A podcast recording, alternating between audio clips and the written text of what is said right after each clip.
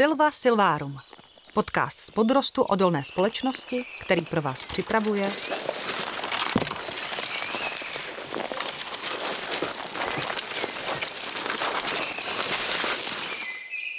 Petr Šourek.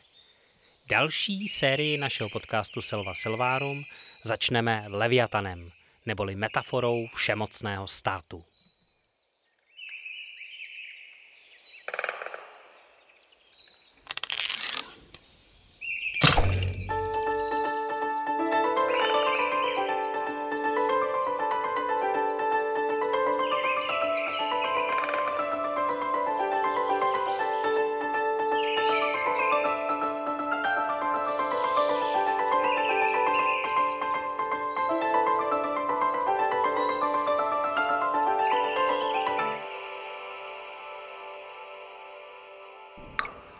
Vytáhneš-liž velryba udicí, aneb provazem pohříženým až k jazyku jeho. Zdali dáš kroužek na chřípě jeho, aneb hákem probodneš čelist jeho. Zdaš se obrátí k tobě s prozbami, aneb mluviti bude k tobě lahodně.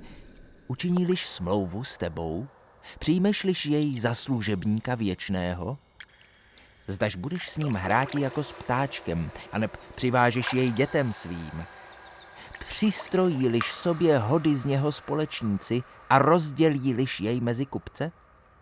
Zdaš naplníš háky kůži jeho a vidlicemi rybářskými hlavu jeho.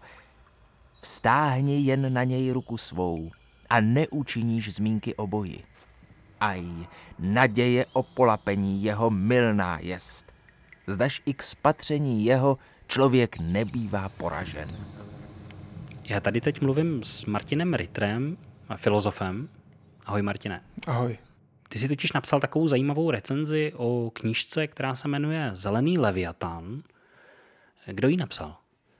Napsal ji Mark Kekelberg, je to belgický filozof, který působí ve Vídni už docela delší dobu a je to jeden z nejvlivnějších, bych řekl, dneska současných filozofů techniky. Napsal přes deset knih dneska, desítky článků, píše rychle, píše toho hodně.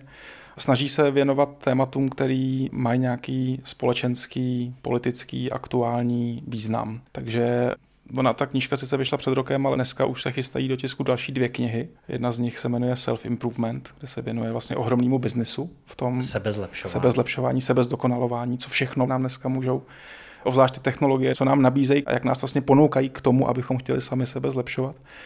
A druhá kniha, která taky teďka už vyjde, se jmenuje Politická filozofie umělé inteligence. A vlastně ta knížka, na kterou ty se ptal, Zelený Leviatan, se věnuje tématu klimatické krize, a to právě taky v souvislosti s tím, jak můžou vlastně v této situaci pomáhat nebo naopak škodit chytré technologie, tedy umělá inteligence. Takže Zelený leviatan je knížka o asi největší výzvě současnosti. To je ta výzva, že se zdá podle všech vědeckých modelů, že pokud budeme pokračovat v tom našem životě, v našem hospodářství, v našem politickém nastavení, tak jak jsme dělali posledních 150 let, tak za 50 let bude planeta neobyvatelná, respektive se stane neobyvatelnou pro velké skupiny lidí a to vyvolá vlastně ohromný nepokoje.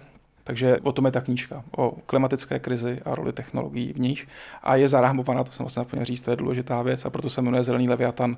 Je celá rámovaná otázkou, jestli budeme schopni v této situaci zachovat svobodu, co případně z našich svobod budeme muset obětovat. A v pozadí je ta zásadní otázka, co vlastně svoboda znamená.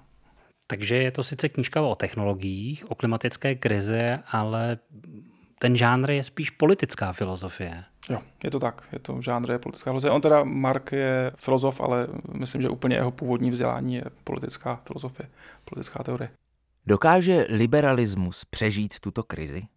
Uštědří mu klimatická krize poslední ránu? A co když na globální úrovni, jak to dnes vidíme, zároveň naprosto chybí řízení a koordinace – jak se vypořádat s klimatickou krizí, pokud zde panuje víceméně laissez-faire situace? Stojíme zde před dilematem podobným tomu, které nastolila umělá inteligence.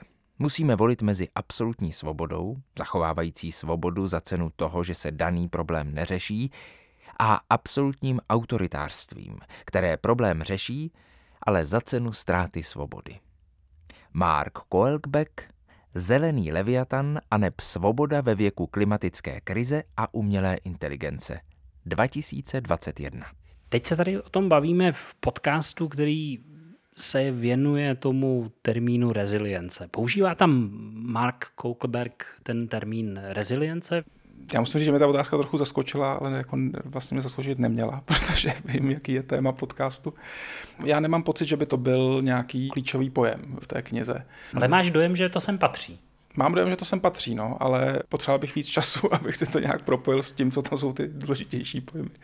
Tak jeden z těch nejdůležitějších pojmů je už v tom názvu samotném. Možná bychom ještě měli trošku říct něco o tom Leviatonovi jako Mark Kokelberg je dovedný autor v tom, že využívá v těch knížkách docela často postavy z nějakých duchovních dějin, případně i nějaké současné populární obrazy. A tady se nabízela ta Hobbesova teorie nebo Hobbesova politická filozofie a jeho představa Leviatana. Hobbes má, řekněme, takovou negativní představu, že člověk v zásadě není dobrý, nebo kdyby se ponechal svým přirozeným instinktům, svým přirozenému chování, tak nebudeme schopni vlastně spolu ve společnosti přežít. V lidské povaze nacházíme tři příčiny pro neschody mezi lidmi. První je soutěž, druhá nedůvěra a třetí je touha po uznání. Proto lidé napadají druhé pro jednak zisk, protože s nimi soutěží, dále proto, že jim nevěří a raději na ně zaútočí pro vlastní bezpečí a nakonec proto, že touží po slávě z vítězství. Násilím se chtějí stát pány nad druhými, jejich ženami, dětmi a stády. Násilím je také brání. A po násilí sahají z pouhé ješitnosti, že se na ně někdo křivě podíval, usmál, něco utrousil na jejich adresu, co by se dalo vykládat jako nedostatek uznání jejich osoby, příbuzenstva, přátel, národa, povolání nebo jména. Proto, když lidé nežijí v obavě z moci, která je drží všechny v šachu, propadnou se do stavu války. A sice války všech proti všem. Thomas Hobbes, Leviatan, kapitola 13. Lidstvo v přirozeném stavu. Vyšlo v Londýně před 370 lety v dubnu 1651. Takže dalo by se říct, že to je taková jako opačná představa, než má třeba Rousseau, který vnímá člověka jako v zásadě dobrého. A když mu nebude bráněno, tak všechno bude fajn. Tak House má tu představu, že lidé, kdyby nechali průchod svým vášním instinktům, potřebám, žádostem, tak v podstatě skončíme ve stavu války všech proti všem. Válka totiž nespočívá jenom v bitvě nebo ozbrojených střetech. Válka trvá celou dobu, kdy se ví, že jsme ochotni se střetnout v boji. Válka je tedy vojenská pohotovost a nekončí, dokud nemáme záruky o opaku. Po zbytek času je mír. A proto pracuje s tím symbolem Leviatana, což je mořská nestvůra. A má za to, že potřebujeme nějakou silnou politickou instituci, která se podobá této nestvůře, která je velmi mocná. A potřebujeme, aby tahle ta absolutní autorita, která vládne nad naším životem a smrtí, zavedla pořádek do lidských záležitostí. Čili stát. A je to stát, ano, ano. To, jako je to symbol pro stát, který podle se musí být silný a musí vlastně zásadně omezovat lidi v tom jejich konání. Nebo takhle, on to má dělat co nejmíň, ale nemá to dělat víc, než je nutné, ale nutných omezení je potřeba hodně. Mark taky v té knižce pracuje pak s představou toho velkého inkvizitora z Dostojevského bratří Karamazu, kde vyprávění o velkém inkvizitorovi je ve zkratce o tom, že se vrátí po několika staletích Kristus na zem, aby přinesl království boží ale je zatčen a odsouzen k smrti a vede s ním rozhovor velký inkvizitor, který tvrdí, že Bůh tím, že dal lidem svobodu, projevil, že lidi vlastně nemá rád, protože když jim tu svobodu nechá, tak oni budou trpět. A že vlastně je nutné tuhle tu boží cestu vlastně je potřeba jí zrušit, protože je potřeba zavést něco podobného, jako říká ten Hobbes. Potřebujeme těm lidem dát prostě chléb a hry a svobody je spíše zbavit, protože když jim ji necháme, tak to s nimi skončí špatně. Strach a svoboda se nevylučují. Jako když člověk hodí svoje věci do moře ze strachu, aby se s ním loď nepotopila, dělá to navzdory všemu na nejvýš ochotně a dělat to nemusí, kdyby nechtěl. Je to čin člověka, který měl svobodu. A stejně tak někdy splatí dluh jenom proto, že se bojí vězení.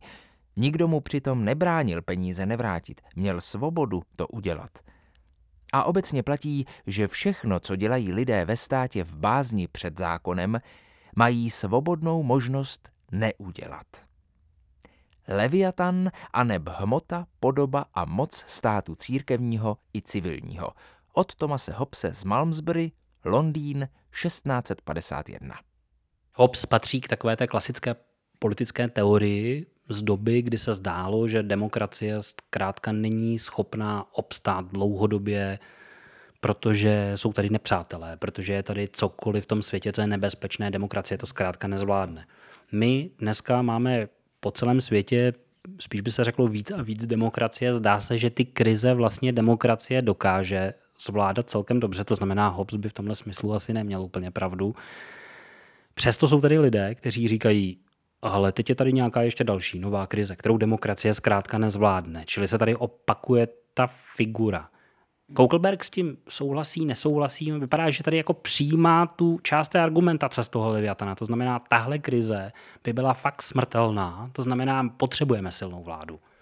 Mm-hmm.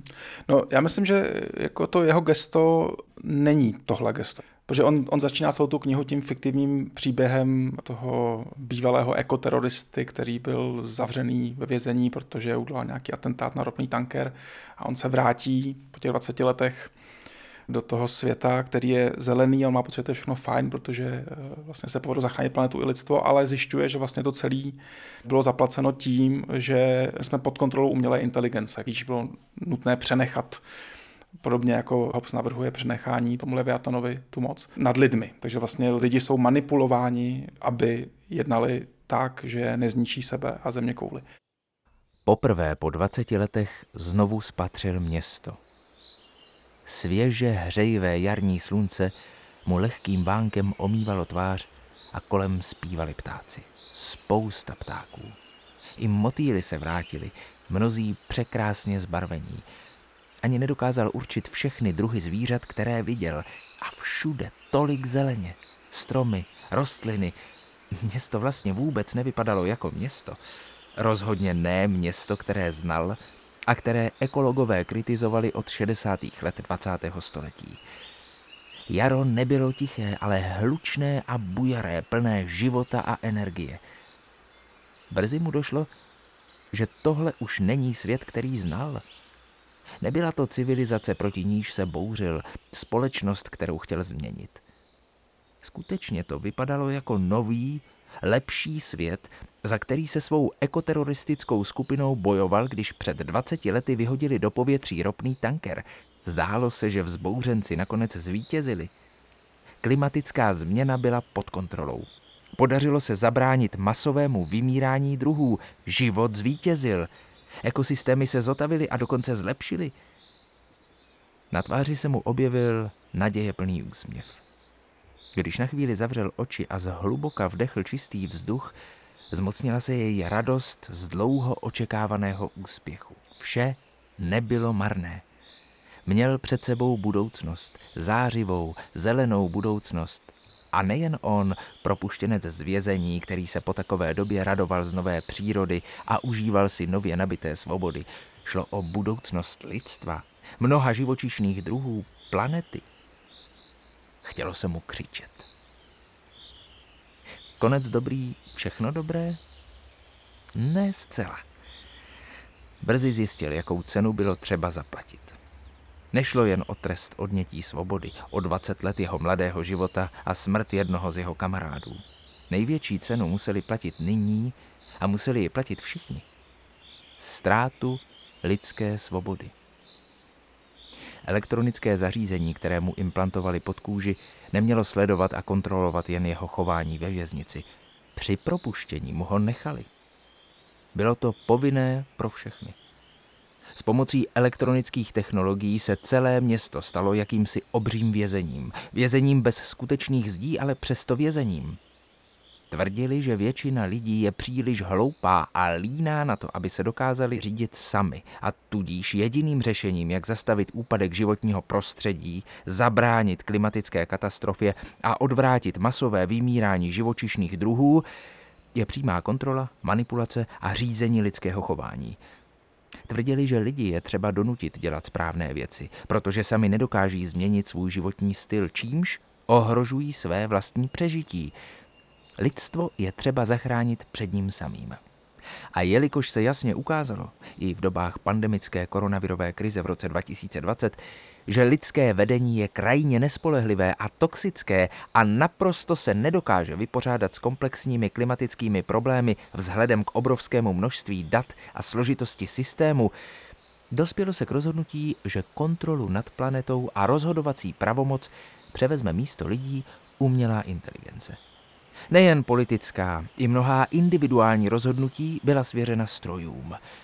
Jemný ženský hlas usměrňující jeho spotřebu vody, výběr potravin i používání dopravních prostředků ho bude doprovázet i mimo věznici. Bude-li to možné, systém ho ponoukne správným směrem. A v případě nutnosti si správné jednání vynutí. V každém případě ho bude neustále sledovat. Stejně jako ve vězení, z něhož byl právě propuštěn. Elektronické panoptikum vzniklo po vzoru dřívějších úspěchů soukromého sektoru využívajícího sociální média. Bylo však rozhodnuto, že je to jediné řešení, jak se vypořádat s globálními riziky. Lidem už nelze věřit. Po zelené revoluci získala umělá inteligence absolutní moc. V zájmu planety i v zájmu lidstva. A to je takový temný scénář té knihy, že to je to, co nechceme. My nechceme, abychom takhle skončili. Ale zároveň, jak si vidíme, vidíme to podle těch zpráv klimatického panelu, že jak si to naše současné politické uspořádání, kde je pravda, že ve světě je asi hodně demokracie. Nejsem si jistý, že je demokracie zřízení, který převládá dneska, ale, ale jako je jí demokracie hodně. Je rozhodně víc, než si třeba myslel Hobbes. To je, to, je, to je pravda, to je pravda. Takže to, že bychom zavedli nějakou vládu silné ruky, která bude omezovat demokracii a bude omezovat svobody, není něco, co by Marko Klberg prosazoval. Takže on vlastně hledá nějakou cestu, která se udrží v té, řekněme, jaksi liberální tradici. Musíme však volit mezi absolutní svobodou a absolutní autoritou? Mohli bychom se pokusit proklouznout mezi ostny tohoto dilematu a přijmout určitá omezení svobody, aniž bychom se dostali k autoritářství. Právě o to se snaží některé společnosti, například evropské státy ovlivněné sociální demokracií. Podobná omezení je však obtížné ospravedlnit v libertariánské verzi liberalismu, tedy pokud se odvoláváme na svobodu. Zdá se, že k ospravedlnění tohoto přístupu se musíme odvolat na jiné hodnoty. Nebo existuje jiná možnost? Lze svobodu vykládat jiným, kreativnějším způsobem? Mark Koelbeck, Zelený leviatan a neb Svoboda ve věku klimatické krize a umělé inteligence – 2021. Ty další století po Hobsovi byly zároveň stoletími, kdy se nějak ustavovaly ty instituce, kdy se museli ustavit ty formáty těch států demokratických řízení. A byl tam velký důraz na vzdělávání, na nějaký bildung, prostě na to, že musíme vychovat ty občany tak, aby byli schopni tu demokracii, že si musíme demokracii zasloužit, abych to řekl tím tím. Potřebujeme demokraty, abychom mohli mít demokracii, jak by řekl Masaryk. Čili nepotřebujeme podané, když jsme... Nepotřebujeme podané, ale že tím, jak se prostě ten svět vyvíjí, jak se vyvíjí třeba ty technologie, tak je otázka, jestli dneska nezaostávají ty politické instituce, politické uspořádání, řekněme, na globální úrovni a jestli nezaostává náš vzdělávací systém za tím, co se stalo za ty další staletí. Takže myslím, že ta Koklebergová vize je taková, že potřebujeme jako demokracii a liberalismus, teda, protože ten důraz na svobodu je u něj zásadní, která bude odpovídat, řekněme, dnešnímu technosociálnímu stavu globalizované společnosti. No tam do toho právě trošku přichází ta umělá inteligence jako takový deus ex machina, tedy doslova do písmene, ze stroje se tam objeví nějaká nová forma inteligence, která je jaksi potentnější než to, jakým způsobem jsme doteďka řešili naše problémy. Já jako neříkám, že se tady něco podobného neděje, ale zatím to vypadá, že to má spíš v gestci Peking, a ten určitě žádné zvláštní demokratické záměry tady s tou algokracií, jak se tomu říká, nemá. No, To je pravda. Jako té knize lze vyčítat určitě výsvěcí a jedna z nich je ta, že ačkoliv to téma technologie, téma umělé inteligence je něco, co má být řešeno, tak na téhletý technologické linii tam toho moc nabídnuto není nakonec. Jo, takže umělá inteligence tam je spíš použita jako něco, s čím pracujeme v naší imaginaci, že se toho všichni tak nějak bojíme, že nás to může jednou ovládnout, nebo co už dneska zjevně jako velmi výrazně formuje veřejný mínění, jako ekonomické chování lidí právě tou algokracií, která je z pravidla teda vláda ekonomických aktérů, že nějakých korporací, které jsou vedeny svými obchodními zájmy. A Marko Kleberg jako dokáže tohle tu situaci nějak pojmenovat, ale jako nejde tam rozhodně do dostateční hloubky, aby tam jaksi rozplétal ten ekonomicko-technologický aparát, který tam je ve hře, kde zároveň jako já si myslím, že to skutečně je jeden z těch hlavních problémů, který dneska máme, který stojí za tou klimatickou krizí, protože máme tady nějak fungující ekonomiku s nějakými zaběhanými mechanismy a vlastně tohleto se dokáže samo sebe reprodukovat díky tomu, že to má v moci ty technologie, které pak můžou zároveň určovat to veřejné mínění.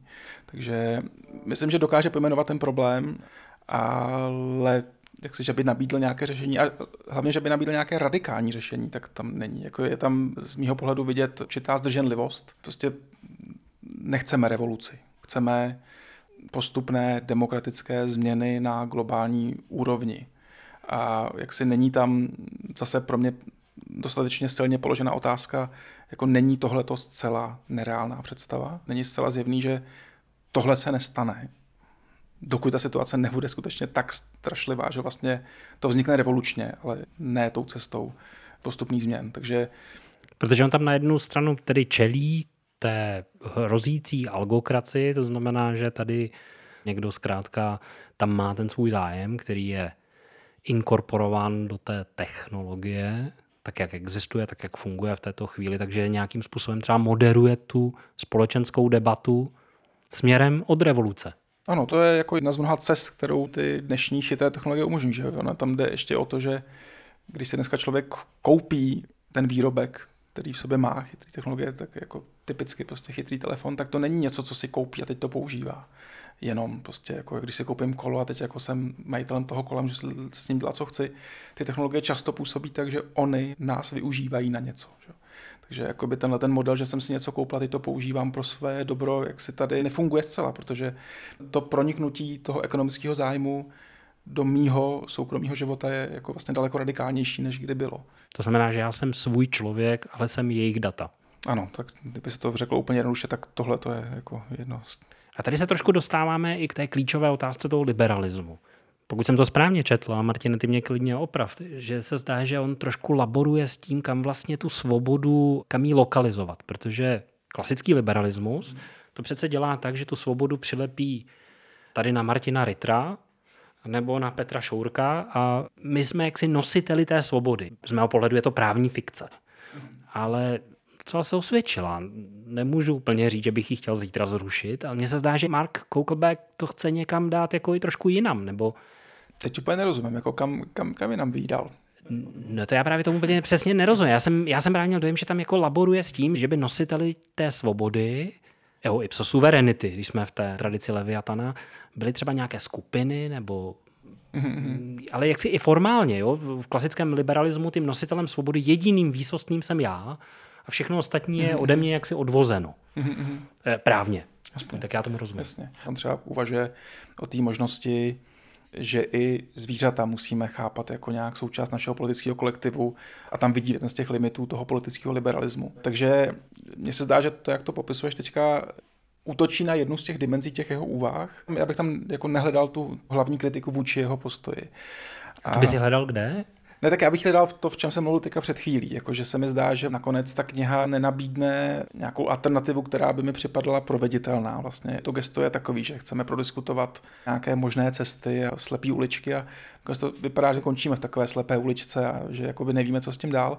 A na tom pojmu svobody samozřejmě, já bych tam taky měl svoje kritiky, protože pro někoho, kdo se věnoval kontinentální filozofii, kde pojem svobody hraje zásadní roli, je to takový jako metafyzický, těžce nabitý koncept, tak by se dalo říci, že třeba ten pojem té svobody je příliš povrchním něčem, ale mi se vlastně líbí naopak to jednoduché gesto. Nestačí nám negativní pojem svobody, nestačí nám říct, že svoboda je svoboda od něčeho, ale je tam to pozitivní gesto. My potřebujeme tu svobodu uchopit nějak pozitivně, že svoboda musí znamenat nejenom, že nikdo nezasahuje do mého prostoru, do mých intencí, do mého jednání, ale že my ten pojem svobody vlastně musíme spojit s nějakými jinými pojmy a chápat to pozitivně, že třeba svoboda nedává smysl, pokud to není svoboda nějakého seberozvíjení. Tady se třeba pak podle mě dá najít to propojení toho jeho liberalismu s těmi koncepcemi, který by kladly větší důraz na nějaké materiální podmínky. Nejenom to dnešní současné myšlení, který vnímá tu klimatickou krizi, autory jako Latu nebo Donna Haraway, ale třeba i Marxe. A ten důraz na to, že nikdo neintervenuje do mého prostoru, nestačí, protože to známý výrok, že se zakazuje stejně chudým i bohatým spát pod mostem. Tak když skončíme u téhle rovnosti, že jsme všichni stejně svobodní, tak jak se ta svoboda je k ničemu, že jo? Pro někoho, kdo nemá, co by s tou svobodou dělal. Abychom nezůstali u příliš abstraktního vznešeného principu a nebránilo nám to pak vidět ty reální problémy, který tady máme. Když mluvím o tom, že by měla být svoboda pozitivní a pro něco, hmm. tak samozřejmě potom je otázka pro co. A tam hmm. se zdá, že on vůbec nic nenabízí a v té chvíli to celé zůstane jako takové moralizování ano. o té pozitivní svobodě. No on něco nabízí, ale je otázka, jestli si to od něj koupíme, skutečně to, co nabízí. On tam pak... Ty nenakupuješ. no já váhám, ale v tom, tom kontextu se odvolává na Whiteheada a na jeho definici toho, co je inteligence, že to je nějaká kreativita. Chce, aby ten demokratický proces byl schopen generovat nějaký sdílený dobro, to, na čem se, jak se ta společnost shodne, co jsou ty hodnoty, které chce vyznávat a že tady může pomoci ten proces toho vzdělávání. Prostě je to taková nakonec skutečně jako osvícenská vize, že potřebujeme prostě vzdělané občany, kriticky uvažující občany a potřebujeme instituce, které budou průchozí, které budou transparentní, vlastně jako v nějakém smyslu nehierarchický. Potřebujeme omezit ty ekonomické aktéry, který nám tady narušují tuhle tu transparentní svobodnou výměnu názoru. Je to takový intenzifikovaný, eh, stroji podporovaný encyklopedismus. Může to tak trochu vypadat, no. Je to nějaká filozofická koncepce, která dává na určitý abstraktní rovině smysl, ale najednou, skutečně, když to člověk čte, tak já sdílím ten tvůj pocit z toho, že tohle je jako hezký, ale zdá se, že to dneska vůbec nefunguje a že to ani jako se jako nemůže fungovat, pokud by se nezměnilo všechno skutečně radikálně. Takže to vypadá, že spíš nakonec skončíme u té druhé cesty, u té cesty té revoluce, protože tahle ta cesta se zdá velmi nereálná. No.